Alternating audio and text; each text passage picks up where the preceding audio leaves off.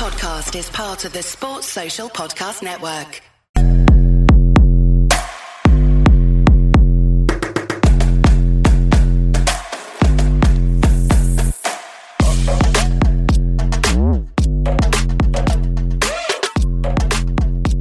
Hello and welcome to the Buried In Pod, part of the 1012 Podcast Network and partnered with Sports Social Podcast Network.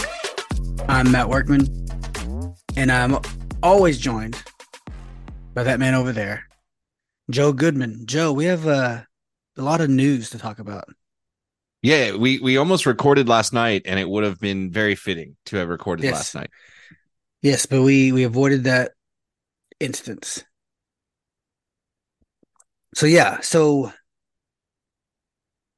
last time we talked, it was after Thanksgiving before Baylor played, and we both were under the assumption that Baylor would make a change at head coach. Sorry. That did not happen. Dave Aranda was retained. What was your initial thoughts about that decision? Oh man, I take you back to Sunday, because we've had several days to kind of let it ruminate. Yeah, what'd you think at the time? My initial knee jerk, we were talking, and we were both. There should be a change, and yeah, I mean we were both very much on train, make a change, and I think. Sunday, you and I in the morning were talking about they're. I think what I texted you is they're talking themselves into keeping him, and sure enough, that's what happened. Is we ended up keeping Aranda. I wasn't happy at first, and I want to differentiate my I like Dave Aranda, and I don't ever want to root for somebody to lose their job. But we're also talking about somebody that's making millions of dollars per year to perform a job, and just like any other gig in the world, if you don't do a good job at your job, then you don't get to do that job anymore, especially if it is a premium job somewhere, right? These are not dime a dozen jobs that you can just hire anybody to do. These are highly sought after, highly paid, highly skilled positions that we're talking about as a college football head coach. And, as much as you like somebody, that your willingness to be around someone and liking the way they talk and liking their personality and liking the way that they operate, cannot trump the desire to see results in the performance of the job. And so that's really where I was sitting disappointed, where I think at one point I tweeted out that, there's a limit that anybody can reach before they're let go. Like there is a standard that is set that if you go below a certain standard, you just can't perform this job anymore. You have to be fired. And Baylor kind of communicated that their standard is not that high. It's pretty low. If you think that what we have seen really since the Kansas State game in 2022, so for a year and a half of football, if what you've seen at that point, and you say, yeah, we're gonna keep going and go for that again, then you're not really communicating that your standard is too high. That's how I felt in the immediate moments of it. It's Thursday night now. We've had 4 or 5 days at this point to really soak in it, for lack of a better word. And really think about it. And I'd say my reaction isn't as strong today as it was on Sunday. I kind of a bit understand it, and because of some of the other news that came out today, I'm kind of allowing myself to be curious to what it'll look like next year. I guess for me, Saturday night, whenever I wasn't listening to Dave Aranda's post-game press conference, but I was reading quotes, and I was like, I came to that conclusion is like, well, he's talking like someone who's going to come back next year. Yeah, he very much was. There was no doubt in his And you and I talked last week about how there was no way that decision wasn't already made either way, whether or not he was going to stay or go. I don't know if he knew. I was last week. I didn't know if he knew. I think he knew at that point. Saturday night. After the game, I think he knew he wasn't going. Yeah, he probably knew before. I mean, Mack probably had that decision before they kicked off. But I think Mack Rhoades knew. Yeah. And has known. And I noted in the ODB Discord today, about a quarter of the way through the year, all the rumblings that we were hearing in, September, October, were that he was staying. Like he wasn't really on the hot seat as much as the fans wanted him to be back then. Yeah. Right. Like barring, we did hear like the caveats of like barring some, crazy, he doesn't win a Big 12 game thing. He's not going anywhere. And he ended up winning 2 Big 12 games. And, but yeah, it's kind of the same thing that we heard at the beginning of the year ended up happening. It's just lost to every, like, I don't think anyone was prepared for how bad it was going to be. Legacy Big 12 team didn't beat one of those. We did not. He beat 2 new Big 12 teams. So, I mean, it still counts, but barely. Yeah. I was upset. I don't want to say upset because, like I said, I wouldn't be mad someone didn't get fired, but I was disappointed, I guess is the right word. I was as upset as I can get these days about something like that. I will say that even though I've calmed down a little bit and, stopped with the whole thing didn't go my way, I'm going to be mad about it. I still do believe that at the end of the day, Mack Rhoades is going to be tied to this decision. And I think if Mack Rhoades had decided, we love you, Coach Aranda. We're going to go in a different direction, though. And he had gone out and hired another coach. Mack Rhoades immediately buys himself 3 or 4 years under that new head coach, right? And yeah. I say buys himself. I mean, Mack has done let's not act like Mack hasn't been a great athletic director for us. But at this point, because of the importance of college football in the athletic landscape and what it means for all of your other sports and honestly who you are as a university at this point in history, if Aranda doesn't work out next year, then I do legitimately think that you have to say, like, sorry, Mack, you got to go. Like, it's one of those things where I think at this point Mack's job is tied to Aranda's because he made that decision. Yeah. And like someone, I disagree, someone in the ODB Discord said like they don't care about winning at football or whatever, or something like that. No, I think they very much do. I think, but I think they wouldn't have the way they went after a realignment and adding teams. And by Yormark's own account, like Mack Rhoades was one of his main advisors on all of that. So like Linda Livingstone wouldn't be on, like, she's the chairman of the board of commissioners for the NCAA, I believe is what her title is. Like, she's very involved with college athletics. Yeah, so they want to win football. They want to be good at football. They want to win more championships in football. They want to be good at everything. They want to make the 12-team playoff. Yeah, they want to go to Final Fours in both sports, men's and women's basketball. They want to go to the College World Series. That's all true. I believe that's without a doubt. But you're right. I would have made a different decision. If I was advising Mack Rhoades, I would have advised him to make a different decision. However, I don't know what he knows. And that's the key. I don't know about the landscape, about different factors, about the financials of the whole thing. So, and we have heard over and over again this week from the administration that there's going to be a different investment in NIL. There's a different approach. We've even seen Aranda for the first time ever. He made a statement of he's very excited with how much more involved they're getting in NIL. I don't know how much that's true and how much he was told to say that, but that was, I saw that quote from him today, and we saw that I think in the Mack Rhoades statement after, after they announced that they were retaining Aranda, that there was going to be a focus on both on and off field things that need to be fixed.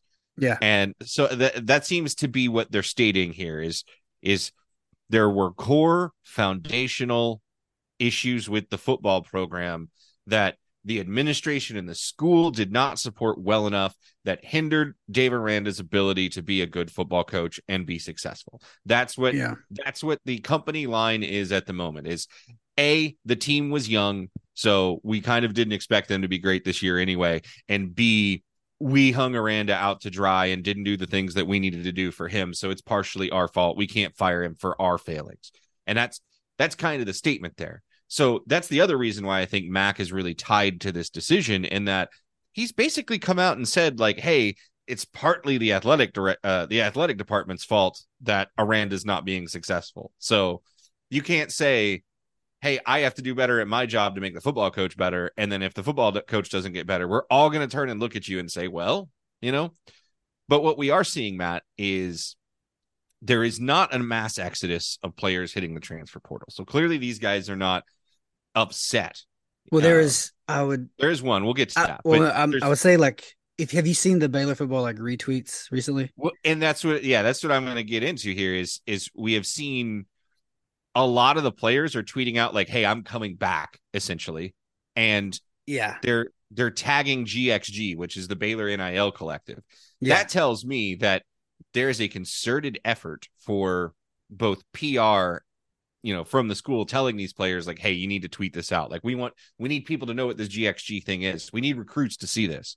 And B, it's telling me that GXG is giving them money finally. So you have, like, notably, it was like, of course we knew Kaden Jenkins had already announced he was coming back, because I think he was one of the first ones to get some increased NIL funds. And then you saw, like, Dawson Pendergrass, who's, you know, phenomenal freshman running back. But then you saw these other players, you know, go down the list, tweet out, even like Armani Winfield, who I had heard. Matt, who's our long snapper? Oh, that would be, is it Garrison Grimes? Garrison Grimes, right? Son of Jeff Grimes, who was just fired. He announced he's coming back.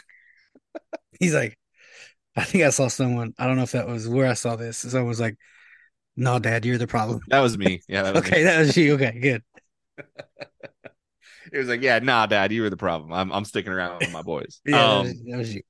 So yeah, but yeah, to the point, I think you're seeing, like, we've heard it, you know, like what you said, like the reports are like, hey, we're going to really invest in, like, NIL and, like, double our efforts. And then you're seeing these tweets, and then Baylor football is retweeting all these tweets from players. So to kind of, like you said, put out in the public, yeah, this is what's happening. And I'm not going to put other people's business out there, like things that I've heard. But Matt, I have been told, not confirmed, but I've been told that some of the dollar amounts that are going out to some of these dudes are serious. Yeah, like, I was told a number for Kaden Jenkins. As was I. It was like, I was like, oh, that is a significant chunk of change that I heard. So yeah, like, I think it's almost like they are hitting the ground running. I somewhat have a feeling, like I said, that they had already made this decision that they were going to keep Aranda before the West Virginia game. Yeah, I'm wondering if they had made that decision in week 6, and they've been like, it feels almost like too coordinated an effort to show off this level of, like, PR around the players. Yeah. That it hadn't been planned. Like, I don't think they put this together in a couple of days. So I think oh no, like, this may have been the plan all along. And I don't know when it was or after what game, but you saw Aranda come out. It was Texas Tech. After Texas Tech, he came out and he said, defense played well enough to win. We got to do better off. And kind of putting it on the offense and the offensive staff. And then Mack Rhoades, in his interview with, I think it was with David Smoke and those guys, he did the same thing and called out the offense. That's probably when they decided, like, we're going to make this change. We're going to change the offense in the offseason. It's like halfway through the season. Our third off. Well, do we want to go to the offense real quick? Yeah. I mean, we got 2 offensive updates that we need to talk about. Yeah. Well, let's do the coaching. Before we get to that, we got two offensive changes we need to talk about, but we're keeping Aranda. We just ran through that. There's a concerted effort to invest more in NIL, and I think, you know, the other part of the Aranda thing that we haven't really even touched on is that Well, Aranda is going to be basically the play caller on defense next year. He's going to become more hands on. So there's going to be changes like that are happening. Matt Powledge is still be the defensive coordinator, but Aranda is going to be. And here's how I read this: play calling. Of course, he's going to call the plays on defense. I kind of read it as he's going to be overseeing the defense, more involved defensive game planning, more involved in. Just I read this as he is the actual defensive coordinator. Yeah, exactly. He's going to be the defensive coordinator, the de facto defensive coordinator with the title of head coach. Matt Powledge is just in name only. He's a safety coach. I take this as them saying, all right, Matt, we still think you're a really good defensive coach, and we want to keep you around, and we think that you might have a great career in this someday, but you didn't have a good enough apprenticeship to learn how to be a DC. Yeah. So you're going to spend a year and you're going to watch one of the best defensive coordinators that's ever done it do the job. And then hopefully next year you're ready to take it. That's what I think is. That's a big thing because you hear a lot of people on message boards or in Discord. They talk about how bad the defense was, and it was. And they talk about how Dave Aranda didn't forget how to coach defense. That just didn't happen. He may make some poor decisions with administratively or how he structured how his coaching staff went, but he can still, at right now, one of the best defensive coordinators in the country. Yeah, there's no doubt about that in my mind. I mean, I think they played better. Aranda, if you fired him, he'd have a job tomorrow. If he wanted. I think they played better in West Virginia, so I don't know how big a role he had that week or during the game, but I think the defense played way better than they played earlier. We've talked about it all year. I mean, there was fundamental problems on the defensive line. Like there was issues with this team. They were slow. A lot of it was personnel, but the defense wasn't called well either. But no. Those are the on and off field things. There were two offensive changes that were made though. But before we go there, do you want to hear about our picks from last week real quick? Do we want to just run through that? Yeah, just run through it real quick. Yeah, let's catch the people up, right? So we're keeping Aranda, but we did play games last week. Matt, we had one of the best weeks of the year, you and I. We didn't pick against each other one time. We had the exact same picks. And we went 6-1. All right. Only Iowa State was able to prove us wrong. We did get that wrong. Farmageddon, we both picked Kansas State to win. Iowa State, of course, won in a snow bowl where Iowa State just had 8,000 plays of over 70 yards. That's a beautiful game. But we both got Oklahoma over TCU. We both got Texas over Texas Tech. We both got Central Florida over U of H. We both got Oklahoma State over BYU. We both got Kansas over Cincinnati. Rip to Kansas, as their offensive coordinator just announced he's headed to Penn State. Mm-hmm. As I mentioned, we got ISU versus KSU, the Farmageddon wrong. And then, of course, we both predicted West Virginia to beat Baylor. That was a heartbreak of a game. I don't think we need to discuss it. I don't either. Yeah. 2023 season is behind us. We're going to put it there. We're focused on 2024. Yep. Absolutely. Anyway, that puts us at 6-1 both last week, Matt, which takes us out of the regular season. And we'll still do the conference championship games, and we'll do some bowl games too. But regular season, Big 12 play, you went 64-42 on the year. So 106 games, 64-42. Not too shabby, Matt. Not too shabby. I was betting money line at casinos. I'd make a good money. Yeah. You'd be up. I went 71-35. I will take that. That's wild. 71-35 this year for me. I think it was that week zero or whatever week it was. You're like 7-0 or something. Yeah, I got that. I got the early lead on you, and I never gave it up. That's really It was those early couple of weeks because you beat me a few times down the stretch. It's just I was just behind from the get-go. You were just behind. That's all it was from the jump. But we'll pick the conference championship games later.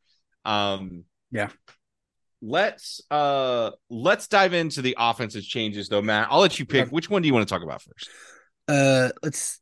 I think one informs the other, so let's start with the offensive coordinator.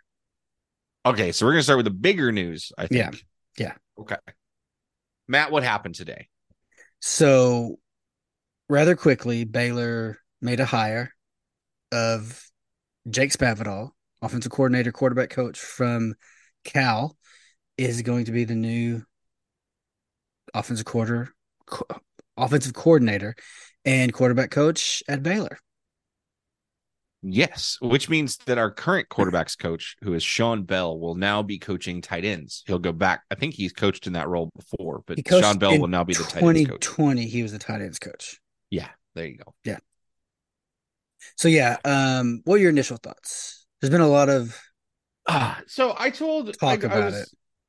was chatting with Mark Moore at ODP earlier this week, and I said, we're gonna hire Spav. Like, is kind of what I was saying. Like, it was just, you know, I was like, it's gonna happen. And I said, because it'll all feel like fine, whatever of a hire. And that was like our vibes of our program right now. And that's how we kind of all were after, you know, it was announced, you know, Monday, Tuesday. It was kind of like, yeah, fine, whatever. Like, sure, we have a football team. None of us were excited. But news and something new has a way of giving you energy. And that's how I am. I was so meh on Spav all week when his name was around. And then when we officially did it, I just kind of like talked myself into it. Now I'm excited again. Yeah, I mean, I'll make no bones about it. I was fully on board if we needed a spread offense. I'm one of those guys who think let's kind of switch it up based on our personnel at the quarterback position. I think after watching Sawyer again, the West Virginia game, I thought he played really good. I saw some of his skill set, and because he was 100% healthy. Earlier in the year, he wasn't, so it looked and he played like it. I was like, let's find someone who kind of offense that kind of works to his strengths, which he's a spread quarterback in high school. He went to play for Mike Leach, runs air raid, and we kind of hired I don't know if he's an air raid guy, Spavital, air raid adjacent for sure. And so he's basically worked for everyone who's ever worked for Mike Leach. Yeah, so he started off under someone in Houston as a GA before he went with Holgorsen to Oklahoma State, then followed him to West Virginia. And then he was the OC at Cal in his first stint with... Under who? Sonny. There you go, Sonny Dykes. Sonny Dykes. And then from there, he went back to West Virginia. Sonny got fired. I'm pretty sure. That is correct. He went back to West Virginia with Holgorsen again before he got the Texas State job. And I will say this. People can say what they want about the Texas State situation. Shehan Jiraja has some great insight. If you're on the ODB Discord, he kind of laid it out on there about like the situation he went into that was maybe led to believe it was different than it really was. Yeah. And that was just a disaster across from top of the administration all the way down. So he, like you said, he's kind of worked everyone who runs that air raid or worked for Mike Leach. He's kind of learned under them, been their offensive coordinator or quarterback coach. Interestingly enough, Matt, he had the leading rusher in the Pac-12 this year. Yeah, which leads me to believe like he can kind of let's form our defense around what our strengths are. Because they didn't have good quarterback play, but they had some good running backs and good offensive line. Right. So he didn't force some square pegs into a round hole, which is kind of what we heard had been happening lately in Waco. Yes. So I think you could see some progress offensively under Spavital. He went from 95th. So Cal was, I think, 95th in scoring last year. Mm-hmm. And I think he took them to 40th, I want to say. That 39. 39. There you go. So like the dude's clearly good. And you know, I was talking to a buddy today and I said, at the very least, he's got everybody you'd ever want to know in offense in his phone. You know, he's got Holgorsen, he's got Kingsbury, he's got Dykes, you know, he's got all these dudes in his phone that he's worked with. And then if he's ever got a conundrum, I don't know what to do with this guy. I don't know what'll work here. He can pick up the phone and call these dudes. And then you think about him going out on the recruiting trail. I mean, he's dropping names like Geno Smith, who, if you're a kid that didn't know who Geno Smith was in college these days and saw how badass he was when he was at West Virginia, guess what? He's suddenly tearing it up in the NFL for Seattle. He's playing right now against Cowboys. So, and then he also was the quarterback's coach and then offensive coordinator for a guy that a lot of people may have heard of named Johnny Manziel. So like the dude has coached some serious studs. I mean, he recruited and coached Kyler Murray. So Kyler Murray, Will Grier, Kyle Allen. So, I mean, Colt Barber from Sigma 365, he put out a tweet where it had like notable quarterback performances under Spavital. So, like you said, Geno Smith, he threw for 4.385 and 4.205 the 2 years he was with him. Johnny Manziel threw for 41.14 his year with him. Davis Webb, 42.95 at Cal. Will Grier had 34.90 and 38.64 while he was at West Virginia. And all of these guys threw for over 30 touchdowns. So he's a good quarterback's coach from all the data that I've seen. Yeah. And he's a good offensive coach too. Yeah. So I don't get the, like, I mean, part of me, I don't get the, like, people who are like, oh, this isn't a good hire, or they're not happy with it. I don't know who they thought they were going to hire. It's probably the best hire that Baylor could have made.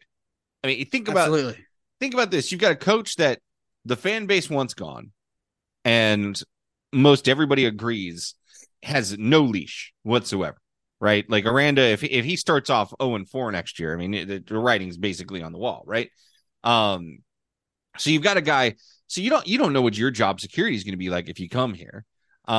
You've got a really low recruiting class. You've got the starting quarterback just transferred out, which we'll talk about in a second. You've got offensive line problems. There's so many things that could go wrong at Baylor. It's not like this was a desirable place to land. And somehow you go out and you poach a Power Five offensive coordinator. Like you didn't have to go get a Group of Five guy. You didn't have to go get a guy that's just the quarterback's coach and has never done this before. You didn't have to go find a guy that's sitting on his couch because he got fired and he doesn't have a job right now. You went and got a guy that was gainfully employed and had a pretty significant buyout too. So, you know, this was a bit of a coup. It's probably the best logical hire that Baylor could have made. I know a lot of people wanted Sean Lewis. That was never going to happen in our circumstances that we have. So he got a head coaching job. So like, you're not going to beat that. Yeah. So, at the end of the day, this was a solid hire. Like, you got to say, like, I'm impressed that they pulled it off is kind of how I feel. Yeah, and I was, you know, in the Discord, I said, I was kind of like, well, I'm talking myself into Spavital. And that was like at 8 o'clock this morning. The tea leaves are kind of pointing that way, just based on the names that were out there. You know, and we both said, I'm thinking this, and we were wrong on what we thought who was going to get hired earlier today. But yeah, this hire, it kind of checks all the boxes. Runs the spread, up-tempo offense, has head coaching experience so he can manage the offense and take some things off of Aranda's plate on the offensive side of the ball so he can focus more on the defensive side. And kind of he can just run his own mini program on the offensive side of the ball. Yeah, he's been mentored by, like you talked about, a bunch of successful offensive coaches. Yeah, and he was terrible. He was, oh God, he was horrendous as a head coach at Texas State. Texas State is a tough place to win. They have a different president. They have a different athletic director than they did when he got hired there. So like G.J. Kinney has a different level of support than Spav did. G.J. Kinney also had to bring in like 50 players. Right. And, you know, so I don't really judge him for that, but the dude has been pretty successful everywhere he's ever been an OC. So I'm not going to hold the Texas State stint against him. Neither. So I'm going to say I am cautiously optimistic. Who's the coach who's won at Texas State? But I mean, nobody until Kinney this year. This is the first time Texas State's ever been to a bowl game. So I mean, it's a hard job. Yeah, I mean, they've only been FBS. They haven't been FBS that long. No. So maybe 10 years, something like that, maybe 15. Yeah. It hasn't been very long that they've been FBS. know, they were back when I was in school, they were known as 1AA back in those days. But I touched on this earlier. He's not going to have, I mean, I don't know. It depends on how things go, but he will not have a super experienced quarterback on the roster when he comes in. Maybe that'll change in the transfer portal, or maybe he wants to keep Sawyer around. Who knows? But I'm excited for Sawyer in this offense. Yeah, I am too, but we'll see. We'll see what happens. You know, you never know. But yeah, the other big news in the offensive side of the ball is that starting quarterback for the last 2 years, and the guy that started the Big 12 championship game and won it for us, the guy that in 21 started a road game at Kansas State and won a gutsy win there, started against Texas Tech at home and beat them. Blake Shapen entered his name into the transfer portal and will be leaving. So we'll have a new starting quarterback next year, Matt. Yeah, he will enter on. He's announced he plans on entering. They can't officially enter till Monday. But yeah, all signs point to he's leaving. With this hire, I think that kind of cements that he's leaving, because I don't know if he's an air raid spread quarterback. Maybe he is. And I'm an idiot. I don't know. I just, his skill set maybe lends itself to a different offense. But yeah, I have heard rumor that he already has a place where he's probably going to land. I heard a rumor too. And he may, I don't know. I'd have to look up the schedule. It would be another Big 12 school. And I hope it's not. I hope he goes somewhere else, not out of the Big 12 personally, but we'll see. We'll see. Yeah. But I have heard rumor he already has a landing spot. So have I. And you know what? I want to root for the guy. I have no animosity towards Blake Shapen. I think I was on the absolutely not. I was in the camp in 2022 that was very much lay off, guys. We need to give him a break. He's not as bad as you think he is. And he played pretty bad. So funny the turnaround coming into this year, where everybody was doom and gloom about Blake Shapen, and then it turned into, oh no, Blake Shapen got hurt. Our fan base is weird. Yeah, I mean, he played pretty poorly in 22. I don't think. I mean, he just didn't. I wouldn't say he played poorly. I think he just played average. He played pretty poor. His mechanics. I mean, now, but again, I don't know how healthy he was all that year. For all I know, he could have been hurt. I'll tell you, like, even like, there's been a couple of things that, like, that's our friend Stats of War Parker on Twitter has mentioned. Like, there were times, like I think it was the Texas game last year, where the offense stopped moving when they took the ball out of his hands. Yeah.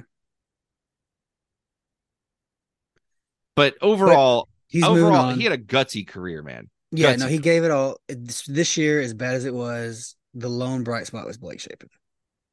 He played well. Yeah, that dude has no quit in him. He laid it out there every single game he played. Was injured, came back from injury. Got a concussion this, you know, next to last game, couldn't play against his final game in McLean, and his career with Baylor will end on that note. Yes. And it's sad. Yeah. But he'll always be the guy that won the Big 12. Always be the guy that won the Big 12. He has the record for AT&T Stadium for most consecutive completions with 17. Well, there you go. So there you go. Where the Cowboys play, he's the one that has the record. So anyway.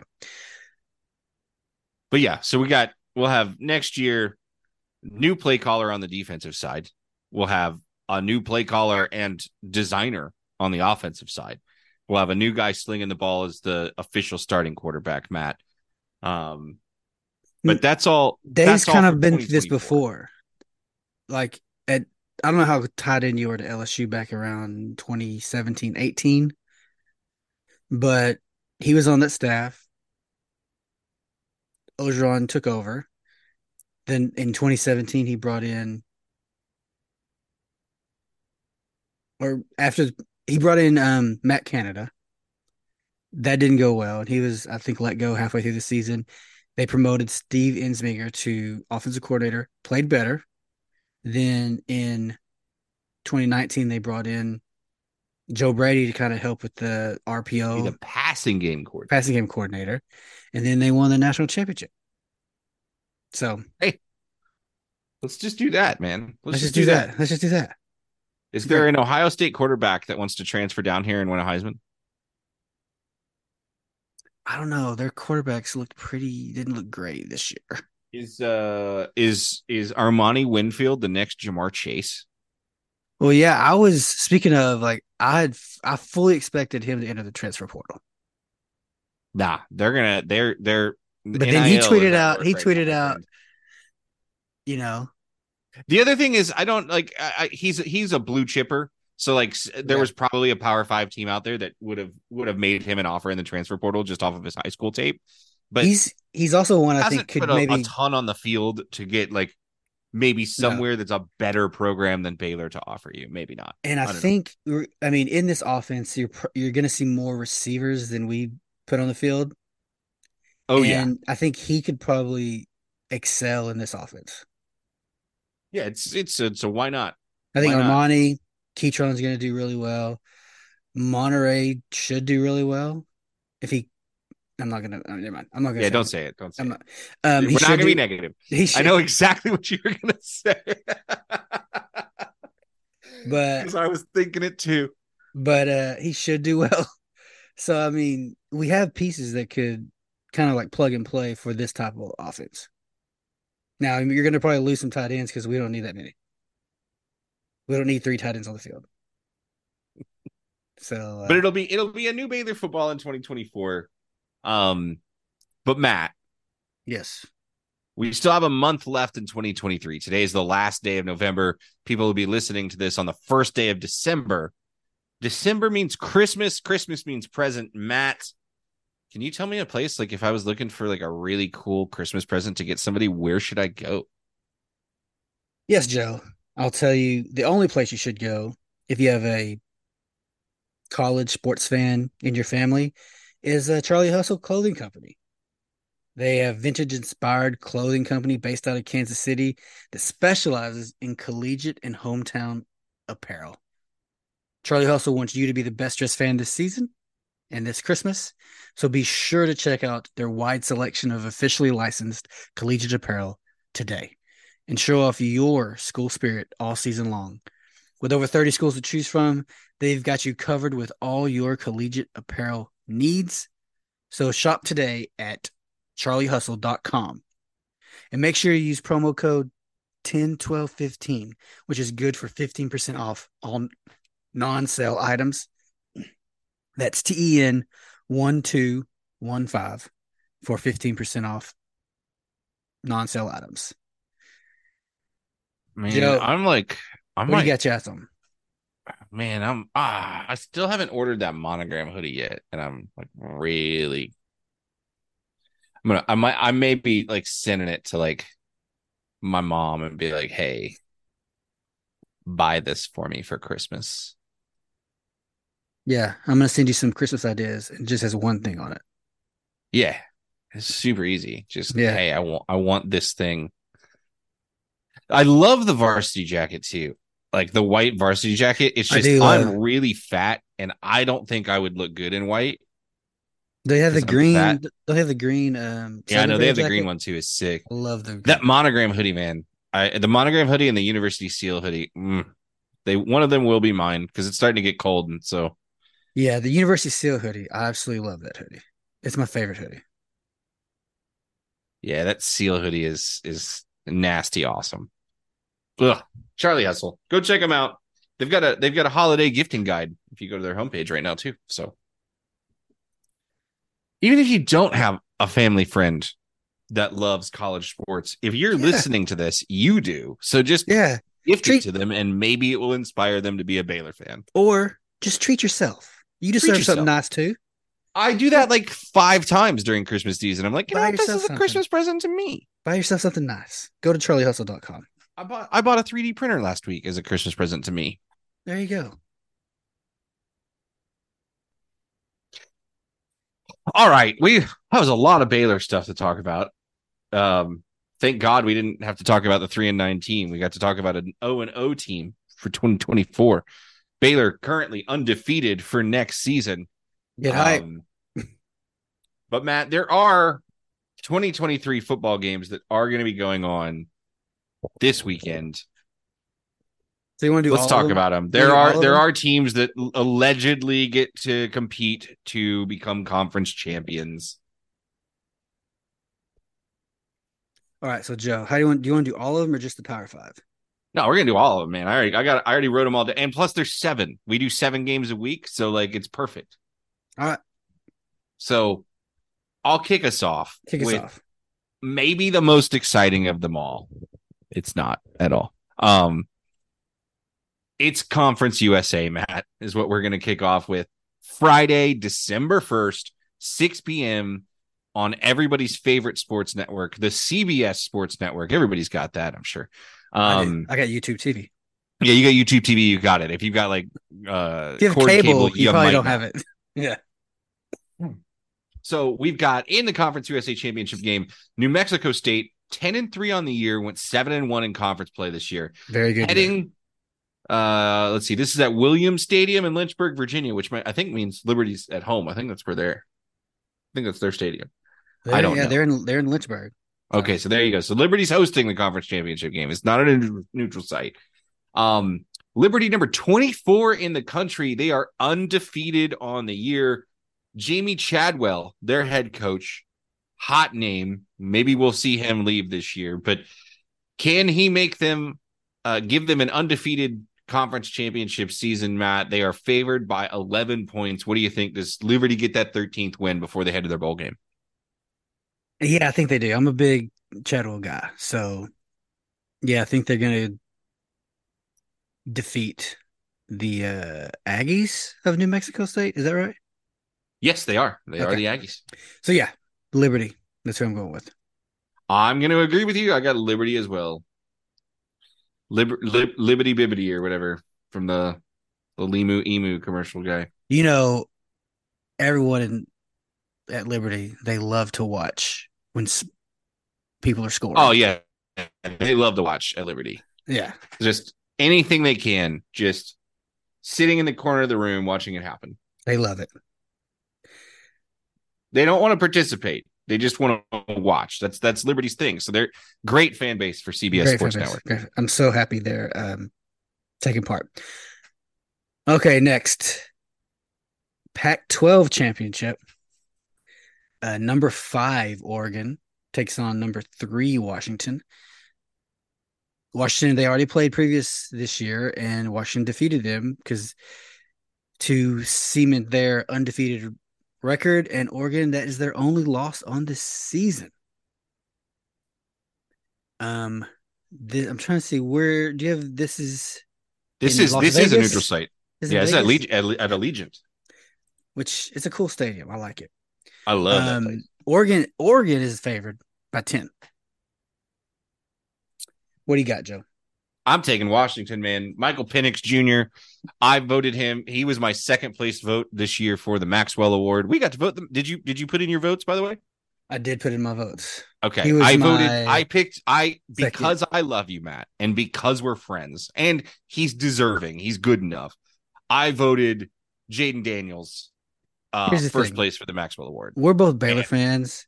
We've seen a 10-3, 9-3 quarterback who just is ungodly skilled with the Heisman. He's so good. So I voted Jaden Daniels partially because I love you, and then Michael Penix was my second place vote for the Maxwell Award.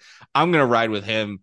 So I've got Washington winning this one in what would be serious playoff implications. Yeah.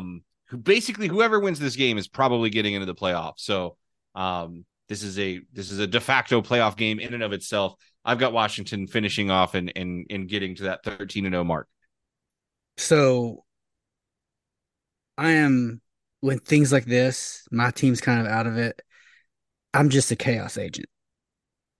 So I'm going to pick Oregon. You're going Oregon. They're playing really good right now. Bo Nix, who is my number 3. Maxwell choice. So we went the same route, huh?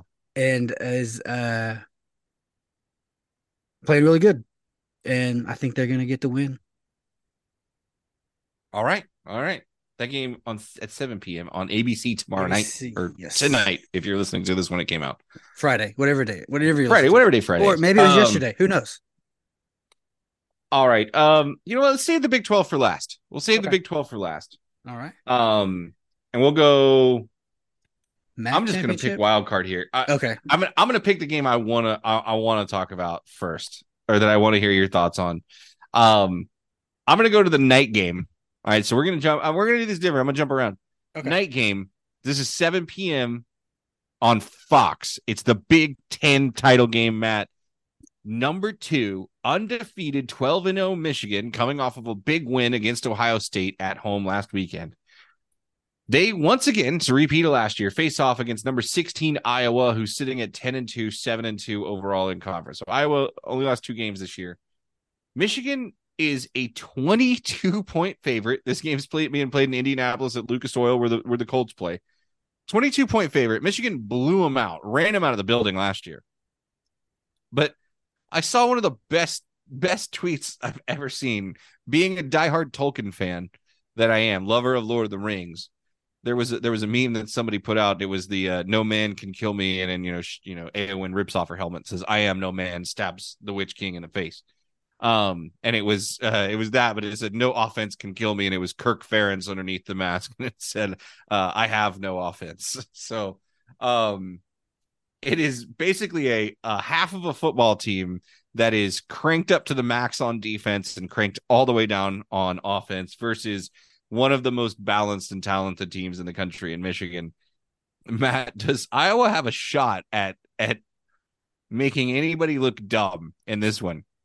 They're over a 3-touchdown dog. I don't think so. I just don't think they can compete with Michigan. So you're going with... I'm going with the Wolverines. You're going with the cheaters. You're not cheating, you're not trying.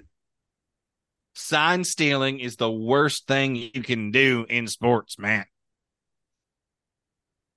It's fine. I just want everyone I got treated. That's all. Between me and you, Joe, like everyone does it. Yeah, I know. They may have been more prolific at it for sure, but it's not new.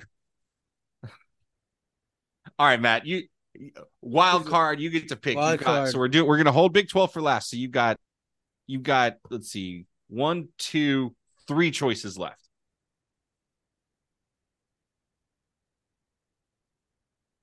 All right. I'm gonna go.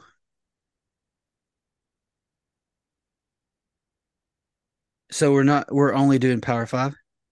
No, we're doing all. Oh, so I got way more than 3 choices left.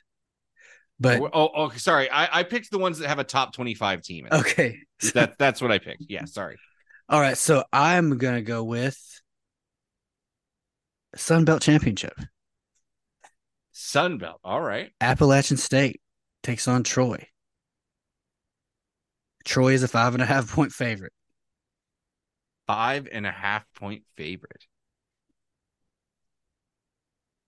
Yes, sir. And let me see. This is at Veterans Memorial Stadium in Troy, Alabama. So another home championship game in the group of 5. What do you think, Joe? Troy is 10-2, 7-1 in the Sun Belt. Appalachian State is 8-4, 6-2 in the Sun Belt. You know what? I'm not gonna pick every favorite in the world. I'm taking App State. I'm going to go with Troy. You're going with Troy. All right. This might be the week you catch up to me. Who knows? All right. I'm going to go. Ooh, do I want that one or do I want... Let me see. You know what? I'm going to take Maction. I'm taking Maction, okay. Matt. We're going to go with the MAC championship. Ford Field, Detroit, Michigan, where the Lions play this weekend on Saturday, 11 a.m. on ESPN. Miami of Ohio, 10-2 overall, 7-1 in the MAC, facing off against the Toledo Rockets, who are 11-1, undefeated in conference play. Who did Toledo lose to? Let me pull this up. Toledo Rockets, 11-1. Their only loss was on the road in week 1 at Illinois by 2 points. 2-point road loss against a Power 5 team. Man, why isn't Jason Candle getting some job opportunities for Toledo? That's but he's really good. Yeah, he is. So you've got Toledo favored by 8 points in this one, Matt. Who you got winning? Who's going up to Detroit and taking that Maction trophy back home with them? First of all, I think it's a shame this isn't in Ohio somewhere. But yeah, that is kind of a shame. I mean, you got so Miami, Toledo Ohio. Is like basically Michigan. Yeah, I guess so. But like I said, I think Toledo's really good. I'm a big fan of Jason Candle, so I'm going to go with the Rockets. Toledo? Is that what they are? Are they the Rockets? Or yeah, something you're like going that? With the Rockets. All right. My grandfather went to Miami of Ohio, so I'm taking Miami. There we go. There we go. All right. So I'm going to do – I add this game because I think this may be the – could possibly be the most entertaining game of the group, and that is the American Athletic Championship, SMU, against number 22 Tulane in New Orleans, Louisiana. Home of... I already know who I'm taking in this one. Tulane. Yeah, so tell me. Who you got? Well, I mean, tell me the deets. Oh, I said my fault. So Tulane is a 3.5-point favorite. They are number 22, 11-1 in the year. They're at home. This is in their stadium. 8-0 in the American. SMU's also 8-0 in the American, but they're 10-2 on the year. But their losses, I think, they play Oklahoma and someone else. I don't care enough to look it up. Tulane's only loss was against Ole Miss, who they hung with. Yes. Tulane's good. Of course, you know, they're top 25. Yeah, really is a great coach. Yeah, and they're ponying up money to try and let's not forget, like, Tulane won the Cotton Bowl last year. Yeah, they beat USC. Yeah. So, like... Yeah, but I'll tell you who I'm taking, Matt. I'm taking Tulane. I agree. I'm not gonna bet against. We're not breaking this one. Yeah, I would. I'm a big Fritz fan. He's a very good coach. Everywhere he's won, everywhere he's been. So, all right, you're taking that one, which means do I go? There's one Power Five, or there's one Group of Five left, because there's 10 games and we've done one, two, three, four, five, six. Yeah, there's only one Group of Five left. Do I want to take, and we're not going to do, okay, you know what? I'm going to leave the Group of Five game for you because I think you're going to have more fun with it. I'll take the SEC. Okay.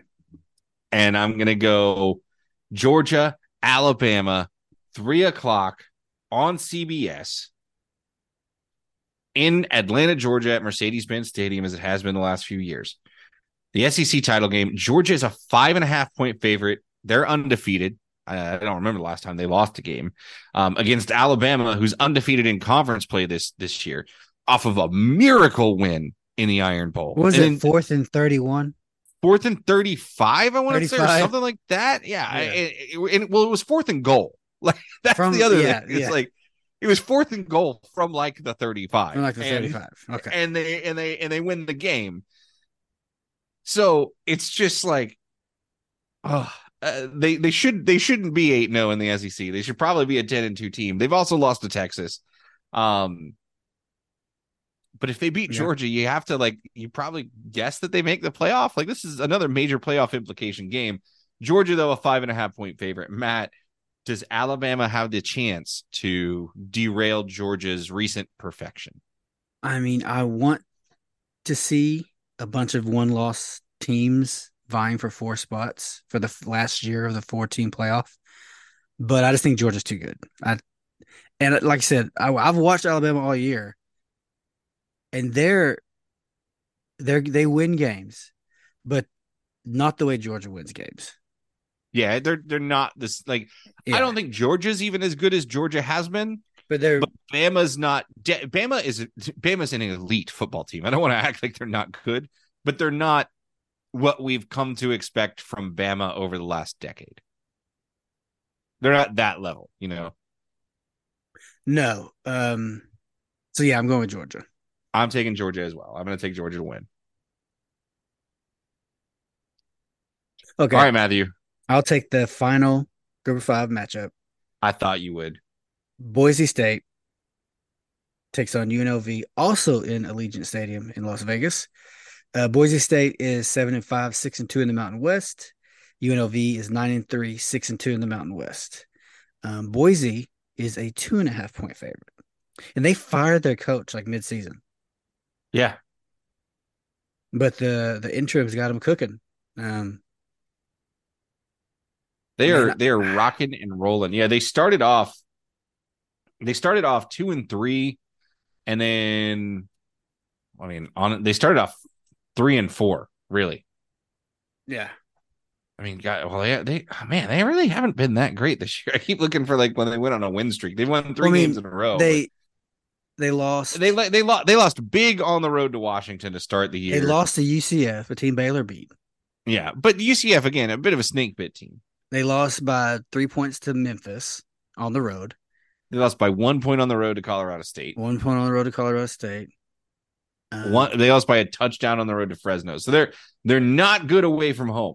Except for they did blow the doors off of Utah State on the road, but they're losing close. They're not getting, except for Washington, they're not getting blown out in their losses. These are close games, one score. Yeah, it is. Games. It's just interesting that they are the favorite over a 9-3 UNLV team. I think they're coming off of this the last three games. I think probably since they fired their coach, after they shouldn't have lost to Fresno State. You're talking about 42-14 against New Mexico, 45-10 against Utah State, and then Air Force, who was undefeated at this point, they beat them 27-19. So UNLV beat an SEC team this year. Which SEC team? You don't. That doesn't matter. It's a team that is a member of the Southeastern Conference. They get the same amount of money from the conference that Bama does. Yeah, they played Michigan. They got blown out by Michigan. They held Michigan to 35 points. And then they beat Vandy. They beat an SEC team. By 3 points. A win's a win, Matthew. Then they barely beat... No, I wouldn't say barely. But UTEP scored 28 on them. I don't know. Yeah, but it looks like UNLV's got some offense. I don't know. Yeah, I don't know how good their defense is. They're giving up points. Anyway, who are you taking? You taking Boise, or are you taking the I am going to take the Murder Smurfs. I'm taking Boise. All right, let's keep it spicy. I'm taking UNLV. All right, that's fair. All right, we're doing the Big 12 game last. So there's only one game for me to pick. Yep. We're going to the Coast-to-Coast Conference, soon-to-be Coast-to-Coast Conference, now known as the ACC. We've got another playoff implication game, Matt. This one's at Bank of America Stadium in Charlotte, where the Panthers play 7 p.m. on ABC primetime. Louisville, 10-2 overall, 7-1 in conference play, will face off against Florida State, who is undefeated on the season. Mike Norvell was on the hot seat last year. I think they were kind of in the same situation that Baylor was, just not as bad, but fan base wise, really wanting to see a different direction for their head coach. And they stuck with Norvell. Now they're sitting here undefeated and one win away from the playoff, essentially. Florida State, though, only a 1.5-point favorite in this game, Matt. Who are you taking? So Florida State's missing their starting quarterback, Jordan Travis, who's out for the remainder of everything. So that's what's probably leading to this. I'm actually going to go with Louisville. Yeah, I'm going with Louisville. All right. For the sake of the game, I'm going to go with Florida State. I think they got more. Jordan Travis is a huge loss, but yeah, I think they're a talented squad. So I'm gonna go Florida State. I'll take them. All right, Matt, take us home to the Big 12 and the Battle of the Orange. 11 a.m. on ABC in Arlington, Texas. Oklahoma State, who I've been banging their drum all year long. 9-3 on the year, 7-2 in the Big 12, number 18 in the country, takes on number 7, University of Texas. who's 11-1, 8-1 in the Big 12. Texas is a 15.5-point favorite. Who do you got, Joe? Matt, fuck Texas. I'm taking Oklahoma State. There's no way Oklahoma State wins this game. Texas wins. It's impossible for Texas to lose this game. So there's no way. Texas wins 12-1. Somehow makes the playoff. Somehow wins a national championship before they go to the SEC. It's wild.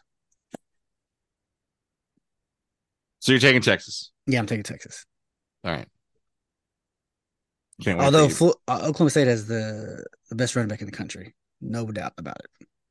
They do indeed. So, but they I voted do him have, as an All-American.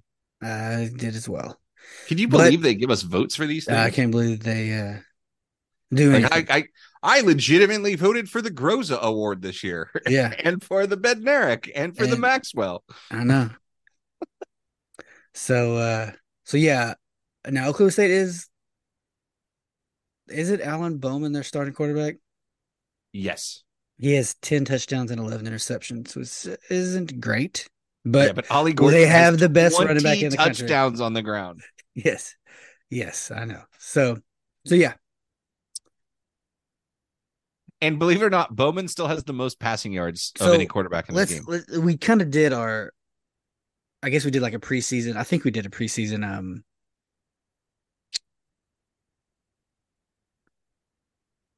my brain froze. Playoff picks. That's where I was going with that. What is who do you think out of if everything goes the way you think or I think it's going to go, who are your playoff picks? Who's the four? What are the four teams? Selection Sunday. Oh man, based off of what we just did, let me see. So for me, I have Washington winning, so Washington would be in. Let me put my name over this. I have OSU winning, so Texas would be out. I have Georgia winning, so they'd be in. I have Michigan winning, so they'd be in.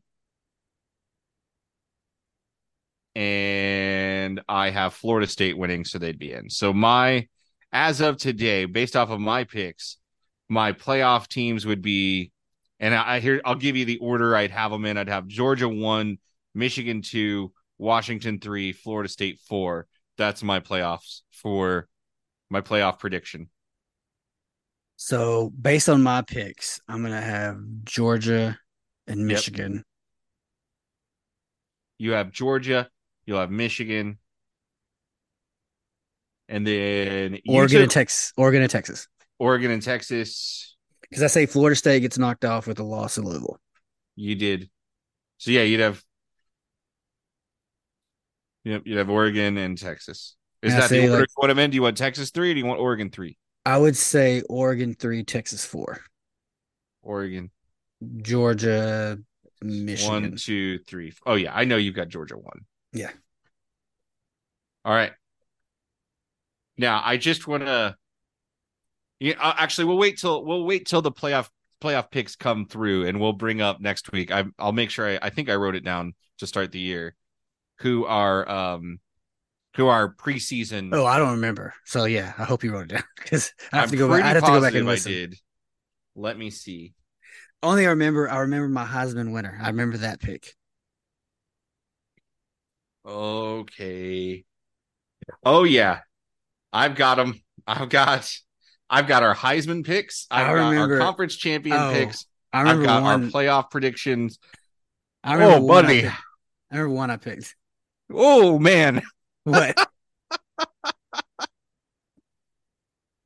I just remember one team I picked that not even in championship game. I don't remember the rest of them. I just remember Penn State is the only one I remember for sure. I'm looking at our conference championship picks right now.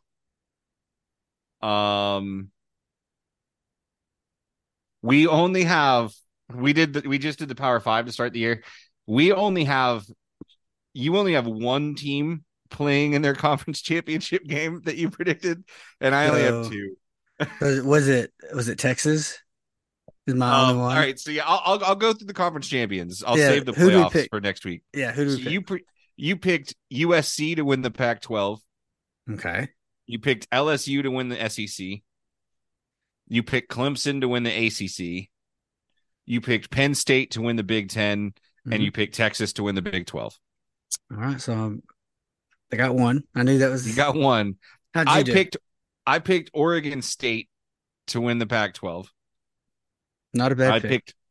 I picked Georgia to win the SEC.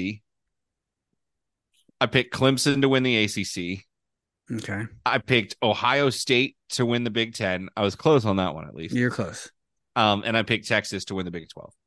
All right. So we got two. So I can get two right. You get two right based on your preseason predictions. Yes. And I got one. So. All right. Those were picks. Matt, you ever thought about making your own picks outside of the podcast? Please tell me. If you want to, you can check out one of our awesome 10-12 sponsors. As always, Prize Picks, the best legal way to play daily fantasy on player props in states like California, Florida, Georgia, and of course the great state of Texas, and many more across the country. Prize Picks is daily fantasy made easy. All you have to do is select 2 to 5 players and an over-under on a projected stat line, and you can win up to 10 times on any entry. It's fast, easy, and entries can be made in 60 seconds or less. And they offer almost any sport that you can imagine, right? They got NFL going on, college football, you got college basketball going on right now, plus tons of others. If you want to go check them out, just go look. If you use promo code BEAR12, that's BEAR12, you get an instant 100% deposit match of up to $100 for new subscribers. That's right, promo code BEAR12, and you can instantly get a full $100 match on your first deposit. Go check it out. It's free money, $100. Prize Picks is available online, and you can find them in the App Store on Google Play. We make our picks. You can go make your picks. Again, promo code BEAR12. Go check them out. And thank you again to Prize Picks. Yes, thank you, Prize Picks. So, Joe, are you know, football season's wrapping up. I will say basketball season's kicking up. And speaking of basketball season, Lady Bears notched their 6th win, 6-0 in the season. They beat SMU 85-61 right now. Yeah. So they're chugging along. At SMU, yeah. Big is a good win. Beat them handily. Other than basketball, anything else you're watching? No, mostly basketball, man. It was big wins for the men's team too, I think, since we last talked, because they got they beat Florida in the championship. They beat Florida, and then they just destroyed who was that? That was Nicholls State. Oh yeah. Yeah. Yeah. We had already talked about Oregon State. I think they had already played. So last night, or was it last night or Tuesday night? Tuesday night. This week. They, at some point this week, finally dropped 100 after flirting with it a couple, because they had scored 99 against Kansas City. They scored 95 against Florida. Yeah. I also saw a write up today, and the way those freshmen are playing, you know, man, by March, Baylor's lethal. Yeah. Baylor's going to be lethal. If they can get some defense figured out, because that's the thing, is like their defense, not the most elite, but their offense is otherworldly.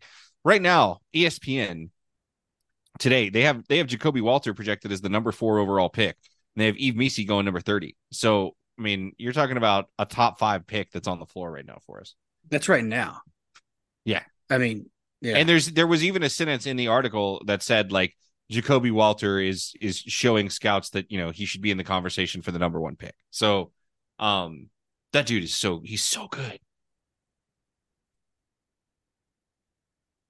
Anyway. Yeah, right now, Ken Palm has Baylor 6 in the nation, number 6. With the number 1 offense, I believe. That's what I was looking for. I think you're right. So pretty good. I think they're number 2. You got 2 SEC wins and a Pac-12 win already. Yeah. You've got Northwestern State coming up this Saturday, and then you've got the Big 12 Big East battle against Seton Hall on the 5th next week. Then comes like the super fun games, right? You've got Michigan and Duke back-to-back at both at neutral sites. One's in Detroit, the other's at Madison Square Garden in New York City. So really fun basketball coming up. You got Seton Hall, Michigan State, Duke, all back-to-back. That's going to be a fun run. So this Northwestern State game is kind of like the last get-me-right game before the conflict of the non-con schedule. So he has Baylor as number 2 offense at 122.4. Alabama's number 1 at 122.7.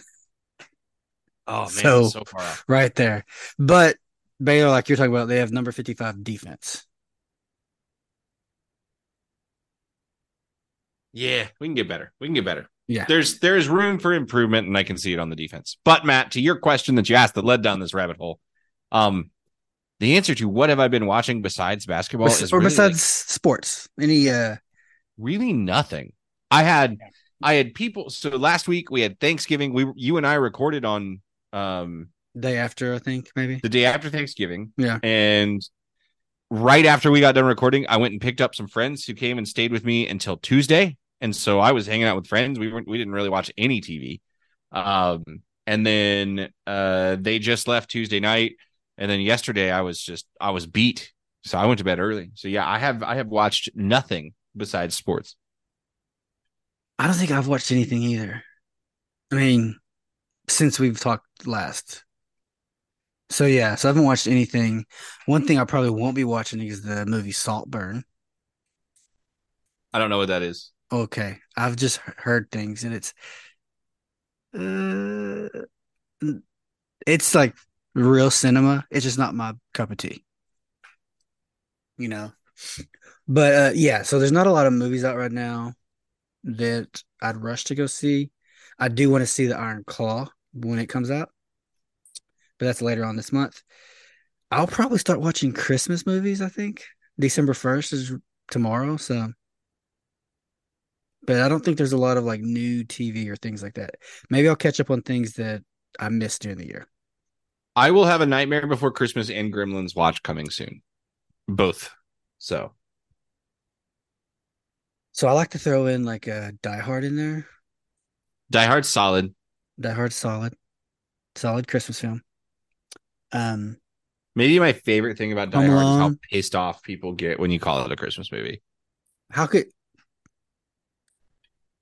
Okay, so I'm passionate. I'm passionate about this on the opposite side. I know. Like, it's absolutely one of the main plot points is he's going for a Christmas party. How is it not a Christmas movie? He even says ho, ho, ho. Yeah. The credits roll to Christmas music. Anyway. Yeah. We'll get a watch of that in there. Man, I told you I get 2 weeks off. Yeah. At the end of the year. I've got to make it 11 more working days. And then I've got like 12 or no, I've got 30. If I make it 11 more working days, I get 13 straight working days off. So a Christmas movie, I'm a big like Family Stone guy. Have you seen The Family Stone? I'm not going to watch The Family Stone. It's such a good movie. We watch it every year. The whole family. It's so good. I love it so much. It used to be Love Actually guy. I still like Love Actually. It's going to be so bad. But I haven't watched it in years. Yeah, I'm not. But Family Stone. That's where it's at. I am a fan of like pure. So like growing up, A Christmas Story was on way too much during Christmas season. So I don't really watch it ever. I agree. Christmas comedies, you know? The claymation movies, I will leave them on because Teddy sometimes will watch them now that they've been like kind of popping on TV. They're but they're weird, and I don't enjoy them. I'm trying to think of like a legitimate, because like I know Gremlins and Nightmare Before Christmas, like those are non-traditional Christmas. You watch those claymation ones, and as an adult, and you realize like, oh, they were on drugs making this. Has to be. That's the only way you can explain it is like they're all doing illicit drugs. I'm trying to think of like a legitimate Christmas movie that I'm like, because like, and I'm going to get skewered for this. I know it. I know I will. I don't like Elf. it's fine, but like I just don't. Hey man, if it wasn't for Elf, you wouldn't have the MCU. So, all right, that's what Jon Favreau. You wouldn't have Mandalorian. Yeah. So, but I'm the same way. I'm like, it's fine. I'm not a big like. It's the greatest Christmas comedy. You know what I love? I love the Muppet Christmas Story. I like the Muppet stuff. You know, I like the. This is gonna be, the Jim Carrey Christmas Carol. Yeah. I thought you were gonna say the Grinch. I get down with the Grinch. The Grinch, but also like he did that Christmas Carol. Where he plays Scrooge. Multiple parts, yeah. We play Scrooge. I like a Muppet Christmas Carol the most. I love a Muppet Christmas Carol.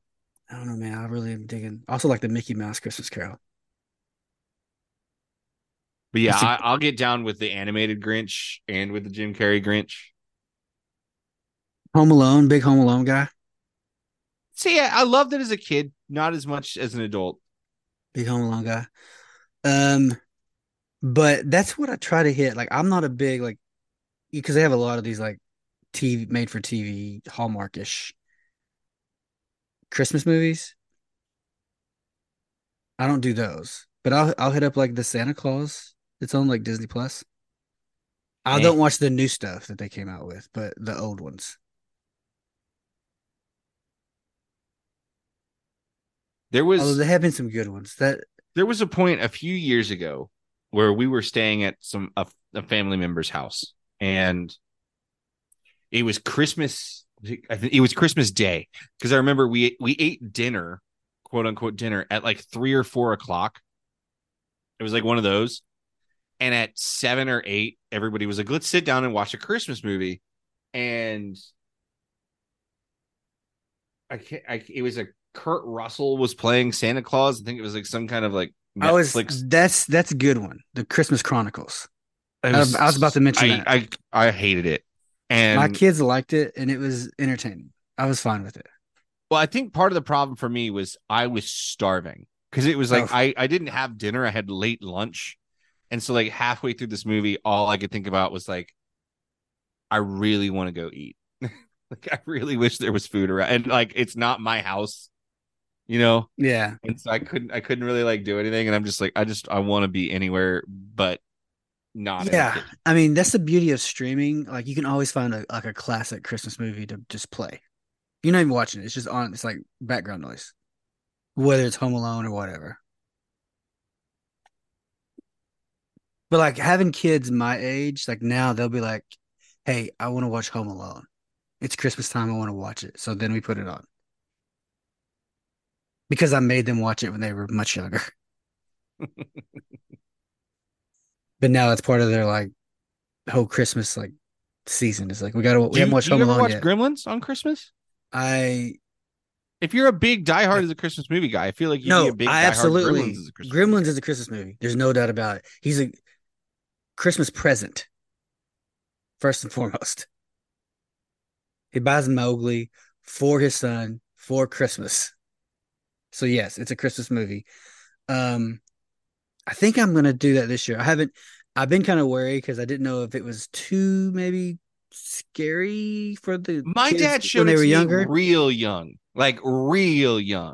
And I think that's why it's so funny. Like, and why it's so funny and endearing to me now is I wasn't old enough to be scared of it yet. I mean, I was a child when it came. Yeah, it was like, that was back in the era when kids watched stuff like that. Yeah. So like,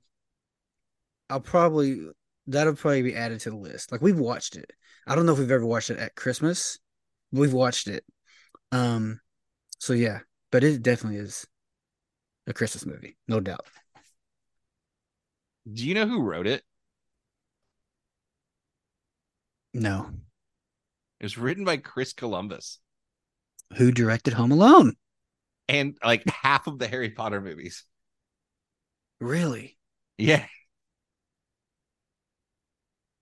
Well, there you go. Also, I'm glad you brought up the Harry Potter movies. I watched those at Christmas. For some reason, I associate Harry Potter with Christmas time. I don't know why. Oh yeah. I will. We will 100%. It's because there's always like a Christmas. Because it's the whole year, and there's a Christmas. Yeah, and part. Like Christmas, like the winter is like the midpoint in the movies where like the conflict really starts occurring is always around Christmas. But it's not only that; it's that some channel, whether it's TBS, a couple years ago it was E, because I remember I recorded them all, and I went back and watched them, and I just had all these like E commercials, but.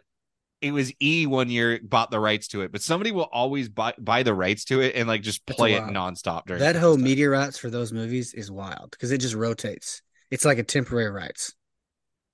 I think it's on HBO Max. I'm not sure if it's permanently on it though. So the guy who, by the way, the guy who wrote or who directed Gremlins is the same guy that directed Twilight Zone, the movie, The Burbs. And Small Soldiers, if you remember that epic movie. Just classics all the way around.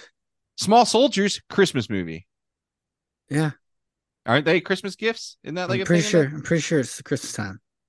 And you know what? I just thought, speaking of toys, it made me think that, you know what? One of the best, most underrated Christmas movies there is that I need to probably put in the rotation this year. Make sure I have. Okay. Starring Arnold Schwarzenegger and Sinbad. Jingle all the way. Jingle all the way. They're going for a toy and they're like having Turbo this battle. Man. Yeah. Not any toy. I just named two movies that have Phil Hartman in it. And that makes me miss Phil Hartman.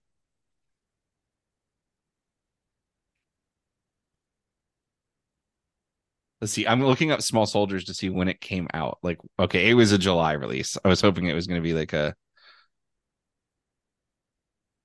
Yeah, I'm reading the like synopsis. I don't think it's Christmas time. Yeah, I don't think it's so. Small Soldiers. But this movie stars Kirsten Dunst and Phil Hartman. And Dennis O'Leary. And Jay Moore. And Tommy Lee Jones, of course. Who's the voice of like the good guy in Small Soldiers? Was there a good soldier? No, like the other, like, you know, there's the the toys that they're all trying to kill. I don't know. So that was anyway. We're on a Small Soldiers rant now. I haven't thought about this movie in so long. Neither have I.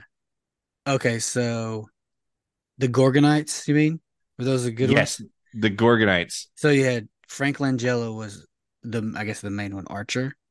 Ah, yeah. So that was, yeah. Then Christopher Guest, Michael McKean. So basically Spinal Tap. Christopher Guest, Michael McKean, and Harry Shearer were all voices of those characters. And then Jim Cummings. So like basically Christina Ricci does a voice in this. Yeah. So Spinal Tap were the good guys. Ernest Borgnine is in this movie. Jim Brown's in this movie. Bruce Dern. Man, there's like everybody was in Small Soldiers. Go watch Small Soldiers. Yeah, go watch 1998 action comedy, Small Soldiers. David Cross was in it. Oh man, that's a hell of a cast. Yeah. Okay, it's not a Christmas movie, but I'm gonna go watch Small Soldiers. That's a deep cut, Joe. Small Soldiers. Yeah, I don't know. I forgot. Oh yeah, Joe Dante. Director of Gremlins got us there. So that's that. There you go. Shout out Joe Dante. All right. I think that's all I got. That's all we got. I think we're good. Matt, where can the people find you? Find me on Twitter at Matt_Workman. Find the podcast at The Bearden Pod and TheBeardenPod.com. You can find me on Twitter at @the_Joe_Goodman. And you can also find me on Our Daily Bears. A couple articles up this past week. So go check us out there. We need to talk a little bit more about Joe Dante's prolific career. Joe Dante's prolific career. So, like, what else are you seeing that I didn't notice? I'm looking at his Wikipedia right now. He directed Piranha. Oh yeah, he did direct Howling, Piranha, Inner Space, Small Soldiers, Looney Tunes Back in Action. Come on. Yeah, the dude has a hell of a career. Yeah, Joe Dante, shout out. Props to you, my man. And something called Amazon Women on the Moon. He has a type of movie he directs. Gremlins, we already talked about that. We mentioned The Burbs, Gremlins 2. And then he kind of like wrapped it up in 2018. So. Is he still alive? Oh, he is still. We need to get Joe Dante on the pod. I'm going to reach out to his people, and he's not doing anything. Renfeldproductions.com is his website. So yeah, he didn't do anything. He hadn't worked his way to the team.